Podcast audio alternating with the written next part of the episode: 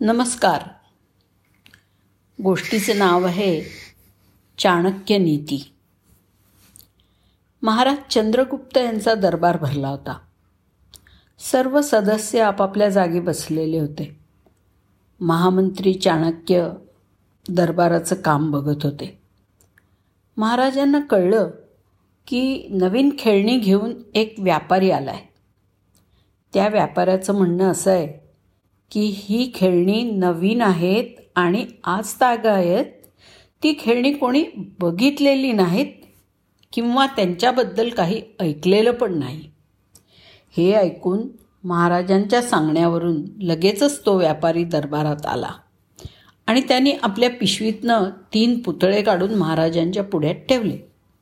आणि त्यांना म्हणाला अन्नदाता हे पुतळे दिसायला जरी एकसारखे असले तरी हे खूप विशेष पुतळे आहेत. पहिल्या पुतळ्याची किंमत एक लाख सुवर्णमुद्रा आहे. दुसऱ्याची किंमत एक हजार सुवर्णमुद्रा आणि तिसऱ्याची किंमत फक्त एक सुवर्णमुद्रा अशी आहे. महाराजांनी त्या तिन्ही पुतळ्यांचं नीट निरीक्षण केलं पण त्यांना त्यामध्ये काहीच फरक दिसले नाहीत मग तरीसुद्धा त्यांच्या किमतीत एवढा फरक का असावा? या प्रश्नाने महाराजांना अस्वस्थ केलं. अखेर त्यांनी आपल्या सभेतल्या सदस्यांना ते पुतळे दिले आणि यांच्यामध्ये काय फरक आहे ते शोधून काढा आणि आम्हाला सांगा असं म्हणाले. पण कोणीही त्यांच्यातला फरक शोधू शकला नाही. शेवटी चंद्रगुप्तानं आपल्या गुरु आणि महामंत्री चाणक्यांना पाचारण केलं. आणि पुतळ्याबद्दल पडलेल्या प्रश्नांबद्दल विचारलं. चाणक्यानं पुतळे लक्ष देऊन बघितले आणि सैनिकाला सांगून पेंड्याच्या तीन काड्या मागवल्या. पण चाणक मग चाणक्यांनी त्यातली एक काडी पहिल्या पुतळ्याच्या कानात घातली तर ती काडी त्या पुतळ्याच्या पोटात गेली. नंतर त्या पुतळ्याचे ओठ हल्ले आणि बंद झाले. आणि हे सगळ्यांनी बघितलं. नंतर त्यांनी दुसऱ्या पुतळ्याच्या कानात पेंढ्याची काडी घातली आणि सगळ्यांनी बघितलं की ती काडी त्या पुतळ्याच्या दुसऱ्या कानातनं बाहेर आली. पुतळ्याने काहीच हालचाल केली नाही. हे बघून सगळ्यांना आश्चर्यच वाटलं. आता पुढे काय होणार? सर्वांचीच उत्सुकता वाढली होती. चाणक्याने तिसऱ्या पुतळ्याच्या कानात पेंढ्याची काडी घातली. आणि बघतात तर काय? ती काडी त्या पुतळ्याच्या तोंडातून बाहेर आली आणि त्या पुतळ्याचं तोंड उघडलं गेलं. पुतळा हालचाल करत होता. जणू त्याला काही सांगायचं आहे अखेरीस चाणक्य म्हणाले महाराज ज्यांचं चरित्र चांगलं असतं असे लोक एखादी गोष्ट ऐकल्यावर आपल्या मनातच ठेवतात.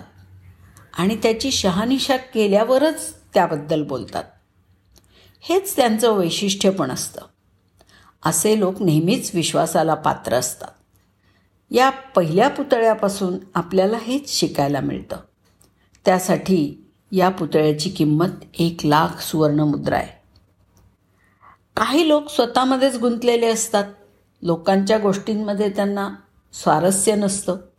मग ते अशा गोष्टींकडे दुर्लक्ष करतात.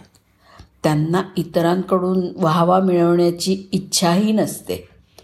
असे लोक कोणाला त्रास देत नाहीत पण ते स्वकेंद्रित असल्याने कुणाच्याही उपयोगी पडू शकत नाहीत. ते असून नसल्यासारखेच असतात. दुसऱ्या पुतळ्यापासून हीच शिकवण मिळते. म्हणून ह्या पुतळ्याची किंमत एक हजार सुवर्णमुद्रा आहे. काही लोक कानाचे कमकुवत असतात आणि पोटानं पण कमकुवत आणि कच्चे असतात. असे लोक कुठलीही गोष्ट कळताच त्याची दवंडी पिटतात. ती गोष्ट खरी आहे की नाही याची काहीही खातरजमा करत नाहीत. त्यांना तर फक्त सगळ्यांना बातमी सांगायची असते. हेच कारण आहे की या पुतळ्याची किंमत फक्त एक सुवर्णमुद्रा आहे.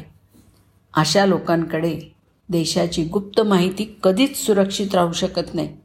ते विश्वासाला पात्र ठरू शकत नाहीत चाणक्यांचे बाहुल्यांबद्दलचे विश्लेषण आणि मत ऐकून सर्वांनी त्यांची खूप प्रशंसा केली. जो तो म्हणत होता हीच ती चाणक्य नीती. धन्य ते चाणक्य आणि धन्य ती चाणक्य नीती. धन्यवाद.